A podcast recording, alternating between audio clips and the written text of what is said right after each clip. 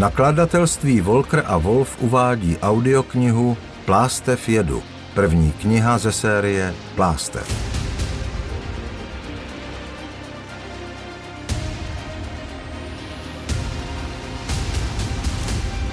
Napsal Josef Pecinovský, čte Luboš Ondráček, režie Radek Wolf. První část Její veličenstvo. Kapitola první.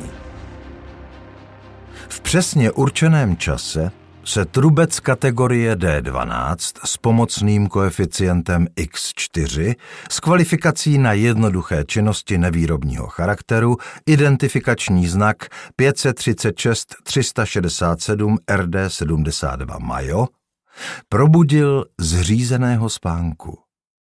Procitnutí, jak bylo v poslední době obvyklé, doprovázel pocit nelibosti. Majo cítil pachuť v ústech, trnutí v končetinách a bolesti v zádech, což byl důsledek mnoha hodinového pobytu ve skočené poloze a následného uspěchaného a nešetrného převedení do činné fáze. Otevřel oči. Dovnitř už vnikalo světlo po otevřenou boční stěnou, takže mohl spatřit matně šedý kovový plášť vnitřní výstuže buňky, vytvarovaný přesně podle jeho tělesných parametrů tak, aby tělo ve spánku zaujímalo co nejmenší prostor. Plášť, který byl doposud vyhříván na teplotu těla a chránil tak organismus před přehřátím, se nyní proměnil v masážní zářič. Majo se mohl ještě chvíli oddávat pocitu lehkosti, který doprovázel něžné obtékání masážního plynu kolem jeho nahého těla.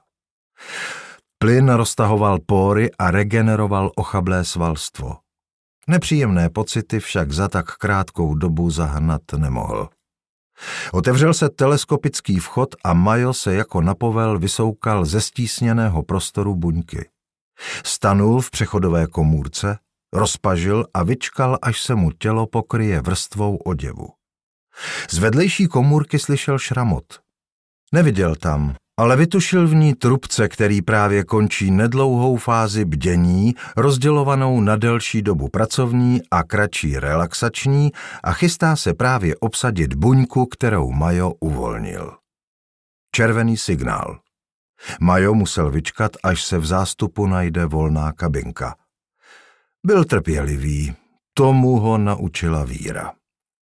Složitý systém právě vyhodnocoval obsazenost kabinek v přilehlých trasách a ta volná, která měla nejvýhodnější polohu, dostala informaci, že má přijmout cestujícího. Oranžový signál.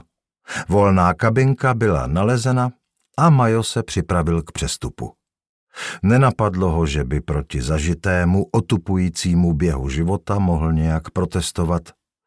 Věděl, že se pro něho volná kabinka vždy našla. Právě tak jako noční buňka i pracoviště. Zelený signál. Dveře se odsunuly, jeden krok, druhý. Cvaknutí zavírajících se dveří, Majo byl uvězněn v prostoru o šíři 60 cm, hloubce 55 cm a výšce 180 cm. Běžný normalizovaný typ kabinky. Prudké trhnutí přinutilo Maja, aby se zachytil držadla ukotveného ve stropě. Zdánlivě neohrabaný dopravní prostředek se zařadil do nekonečného proudu kabinek, pohybujících se rychlostí 9 km za hodinu a zaujímajících na širokých chodnících o polovinu menší plochu než nechráněný chodec.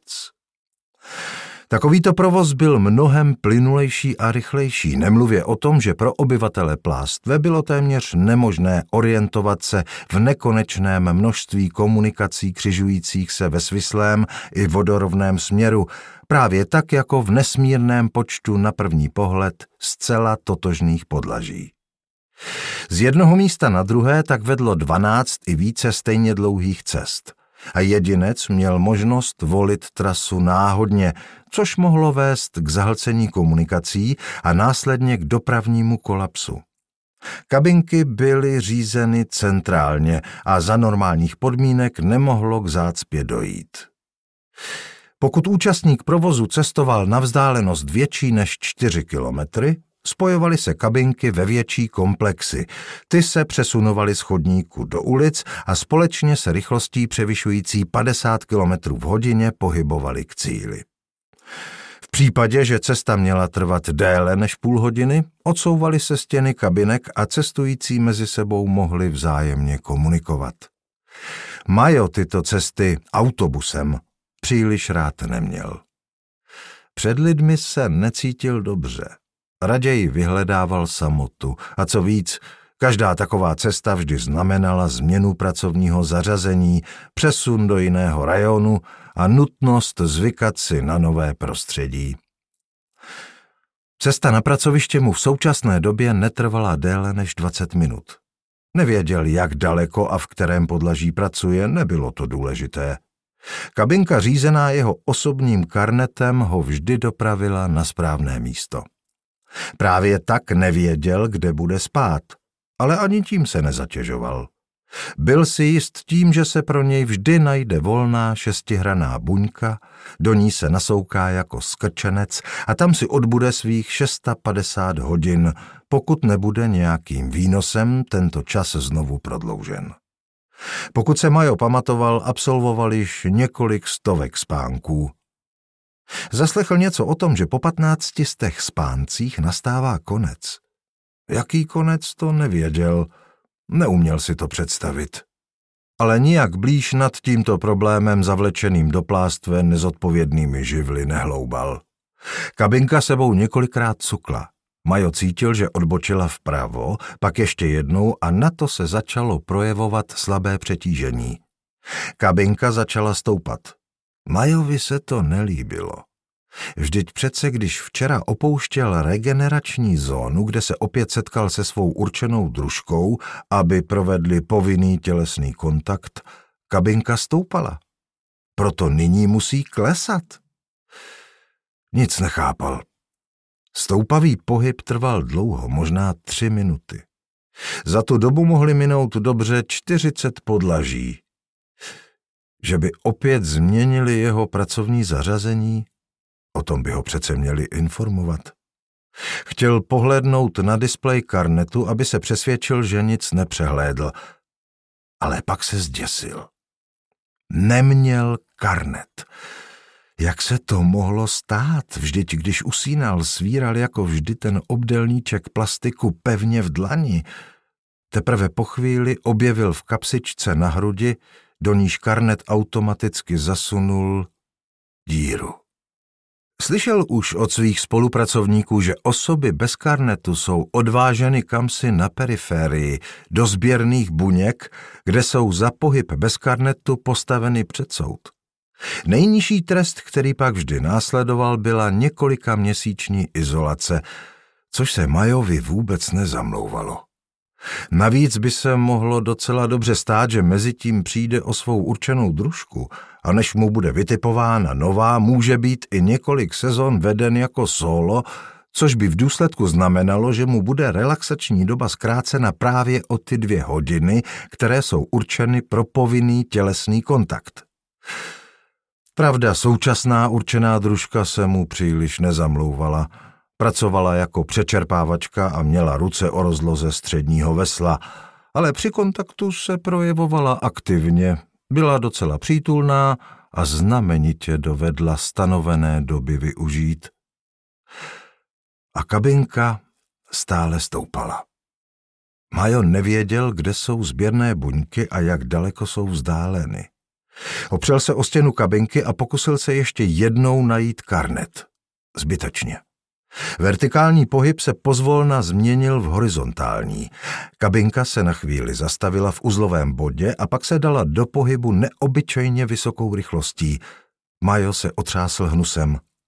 Autobus. Stěny spojených kabinek se odsunuly, zůstaly z nich jen holé kostry opatřené držadly, strop a podlahy. Majo viděl před sebou monotónně šedá záda ostatních cestujících. Nikdo se nedíval druhému do tváře. Všichni stáli ve čtyřstupu jako zařezaní, tak těsně vedle sebe, že se při lehkém kymácení soupravy jeden druhého dotýkali. Ohlédnout se Majo neodvážil. Smysl této hromadné přepravy mu nebyl jasný. Nechápal, proč by se měl stýkat s lidmi, které nezná a s kterými nemusí pracovat. Pak mu bleskla hlavou myšlenka, že možná všichni ti kolem také přišli o karnet. Ale v zápětí ji zahnal. Všiml si totiž, že jeho sousedovi po levé straně vyčnívá fialový karnet z kapsičky. Opatrně si toho člověka prohlédl. Byl už zjevně starý. Dokonce mu mohlo zbývat takových deset, patnáct spánků. Oblečen byl do fialového oděvu a něco takového spatřil Majo poprvé v životě. On sám byl oblečen šedě a šedou barvu měl i jeho karnet. Také všichni ti, se kterými pracoval, i jeho určená družka byli oblečeni šedě. Občas zahlédl člověka v modrém, to byl organizátor. S jinou barvou se zatím nesetkal. A tu si uvědomil, že má hlad. Má však člověk bez karnetu právo jíst? Možná však, že se jen přihodilo, že je dnes desátý. Slýchával sice o časech, kdy byli losováni dvacátí, on sám zažil, že byl třináctým a pak jedenáctým, v současné době byli losováni desátí a proslýchalo se, že v příští sezóně budou vybíráni devátí. Právě tak zaslechl, že by bylo užitečnější, aby byl místo pravidelných postů omezen počet bdění, ale naproti tomu se objevily názory, že ekonomičtější je snižovat příděly, než zkracovat dobu účinnosti pracovní síly. Majo rozuměl jedinému. Jsi desátý, máš hlad. Ten člověk s fialovým karnetem měl neobyčejnou tvář, odlišující se od všech, které Majo kdy viděl. Nebyla bílá. Pod snědým čelem s brázděným četnými vrázkami hleděli na Maja z hlubokých důlků dvě tmavé oči a ten pohled měl neobyčejnou sílu, až se ho Majo začal bát. Chtěl se odvrátit, ale nešlo to. Ten člověk jakoby jej svou vůlí ovládal. Otevřel tenká ústa a promluvil zvláštním, neobyčejně pronikavým hlasem, který se ve stísněné prostoře podivně rozléhal. To nebyl šepot, který slyšel Majo od své určené družky, to nebyly štěkavé povely organizátorů. Ten hlas byl velitelský. Majo věděl, že takhle může hovořit jenom Bůh. Jak se jmenuješ? Majo se ani na okamžik nerozmýšlel, postavil se jak nejrovněji dokázal, přitiskl paže k tělu a odříkal naučenou formuli. Trubec kategorie D12 s pomocným koeficientem X4 s kvalifikací na jednoduché činnosti nevýrobního charakteru, identifikační znak 533 367 RD 72 Majo. Kam cestuješ?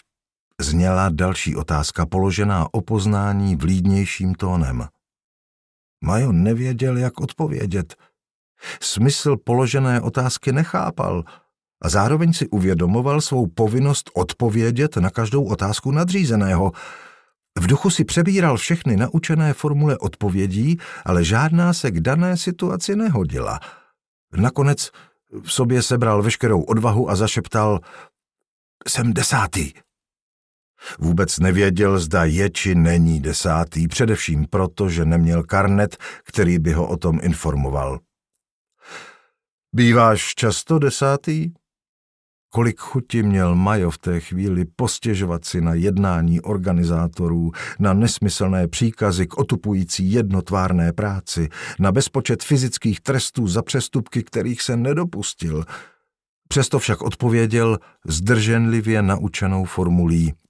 Desátý je povinen šetřit fyzickými silami, věnovat se práci a nerozptilovat se neúčelným hovorem a zbytečnými pohyby. Neznámý pokýval hlavou a neřekl už nic. Majo ho pozoroval, jak se snaží navázat hovor s dalšími cestujícími, ale i oni se na ní dívali nevraživě a vzájemná komunikace vázla. Přitom si povšiml, že mnozí u sebe karnety mají. Byl tedy on jediný, kdo cestoval bez karnetu? Jeli dlouho. Čím víc se blížili k neznámému cíli, tím větší obavy měl Majo z toho, co ho čeká. Přitom v něm povědomně vzrůstal odpor k tomu člověku ve fialovém. Nelíbil se mu. Vždyť on jediný se snažil využít otevřeného prostoru autobusu k navázání hovoru. Majo se dosud s něčím takovým nesetkal. Necestoval autobusem poprvé, ale nikdy nezaslechl ani slovo. Původní smysl cestování kabinkovým autobusem byl už dávno setřen časem a hlubokými společenskými změnami. Individualismus a touha po samotě ovládali každého obyvatele výrobní sféry. Spát o samotě, volný čas trávit o samotě nebo na nejvýš s jedním člověkem. Jen čas strávený ve společnosti určené družky v něm probouzel touhu po společnosti někoho jiného. Jen výdejci stravy, uklízeči, opraváři a poslové byli předurčeni k tomu, aby hovořili s kdekým a šířili tak informace. Ten člověk ve fialovém rozhodně nepatřil k této vrstvě, ani mezi organizátory ho Majo nemohl zařadit. Byl to někdo jiný. Nepatřil do tohoto světa. Konečně souprava zpomalila. Majovu pozornost náhle upoutal mřížkovaný fialový karnet, nedbale vyčnívající z pootevřené kapsy na hrudi. Za několik okamžiků se do mezer mezi kabinkami opět zasunou štíty, cestující budou od sebe odděleni a každý bude pokračovat už samostatně za svým cílem. Cítil blízkost sběrných buněk a třásel se obavami z trestu, který ho očekával. Dostal šílený nápad. Nebylo pamětníka, že by se kdy v hlavě trubce zrodilo něco podobného. Odhodlal se k činu, který musel být předem odsouzen k nezdaru a Majo dobře věděl, že jeho další činnost je nesmyslná a že bude následovat trest mnohem přísnější, možná i anulace. Postavil se tak, aby se štít na levé straně nemohl hned zasunout. Ucítil tlak na levém chodidle, který v zápětí povolil a uslyšel výstražný signál upozorňující ho, aby uvolnil prostor mezi kabinkami. V okamžiku, kdy se štít začal zasouvat po druhé, udělal úkrok vpravo, štít zaklapl a Majo ještě zaslechl vsteklý výkřik neznámého. Pak i tento hluk pohltila zvuková izolace. Majo drtil v dlani fialový karnet neznámého, a sám nemohl uvěřit tomu, co udělal. Bál se, že se jeho kabinka znovu otevře a dovnitř vstoupí družstvo byřiců. Očekával ten nejkrutější trest, ale naděje, kterou skýtal malý obdelníček v jeho dlani, ho neopouštěla. Nic se však nedělo. Jeho kabinka pokračovala v jízdě. Prudký pocit strachu ustoupil, až se odvážil otevřít dlaň. Usmál se. Neznámý, ať si teď jde kam chce. On, Majo, je zachráněn. Domů, zašeptal heslo, jehož význam nechápal a stiskl karnet podle předpisu v pravém dolním rohu. Očekával, že kabinka se zastaví, vyhledá nejkratší program zpětné cesty a nejpozději za hodinu opět bude buď u své buňky nebo na pracovišti. Na malé obdelníkové destičce se objevilo několik podivných znaků, které rozhodně nebyly piktogramy. Než si Majo uvědomil, že jde o písmo, kterému se kdysi dávno učil a které již zapomněl, protože je ke své práci nepotřeboval, znaky pohasly a Karnet promluvil. Do vily nebo do chaty? Majo se vyděsil. Ještě nikdy neslyšel o tom, že by Karnet hovořil. Karnet přece přání buď splní nebo nesplní, to podle toho, kolik měl před sebou volného času a jaký měl index spotřeby. Po třetí relaxaci mohl Majo cestovat v omezeném prostoru a mohl se nechat dopravit na místo, kde mohl sledovat program nebo poslouchat hudbu, ale kdykoliv vyslovil heslo domů, Karnet jej bez dalšího dovezl do vily nebo do chaty, pane, opakoval Karnet. Já, koktal Majo, jako obvykle. Do vily, usoudil Karnet. Majo si oddechl. Nevěděl, co je to vila, ale byl rád, že se Karnet přestal vyptávat. Čekal, že se kabinka rozjede zpět, ale k jeho zděšení začala po chvíli stoupat prudce vzhůru. Říkal jsem domů, vykřikl zoufale, ale rychlost stoupání se nesnížila. Kabinka stoupala téměř 15 minut, potom se její vzestupný pohyb zastavil. Následovalo několik dlouhých a nekonečných minut pohybu vodorovným směrem, nekonečnými smyčkami a zákruty, temnými tunely a pak i hlubokými šachtami, nahoru a dolů, vpřed i vzad. A pak bylo najednou úplné ticho. Takové ticho, jaké Majo doposud nikdy nezaslechl. Neslyšel bzučení turbinek, skřípění namáhaných spojů, hučení pneumatiky, svištění klimatizace. Už dávno přestal bušit do stěn a volat o pomoc. Do zlověstného ticha se náhle rozsvítil zelený signál a pak se lehce odsunul štít. Majo, odevzdaný osudu, vstoupil do sběrné buňky. Trest za krádež karnetu bude neobyčejně přísný. Vystoupil a rozpažil ruce. Očekával, že z něho steče oděv a bude předveden před soudce. Zaslechl však jen zasunutí štítu. Stál a nechápavě se díval kolem sebe. To nebyla sběrná buňka, nebyla to ani komůrka.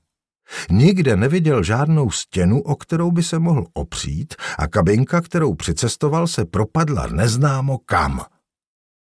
Byla to nepředstavitelně rozlehlá komora, uzavřená nahoře modrým stropem s nepravidelnými bílými skvrnami. Uprostřed bylo něco podivného, bílého a oslňujícího, co ho přinutilo zavřít oči. Zakryl si je dlaněmi a v zápětí padl na kolena. Když si slyšel ty hruzostrašné historky o největších zločincích, kteří byli rozptýleni do prostoru. Prostor byl chápán jako buňka se stěnami, na něž si nelze sáhnout. Neměl v sobě takovou představivost, aby si prostor dokázal představit dřív, než se s ním seznámil a proto ho popadl děs a nesmírná touha vrátit se zpět do své stísněné komůrky a přečkat tam jako skrčenec třeba i dvacet sezon. Byl ochoten rozloučit se navždy se svou určenou družkou, jen když se odsud dostane pryč. Protože všechno to, co se rozprostíralo kolem něj, nemohlo být nic jiného než prostor.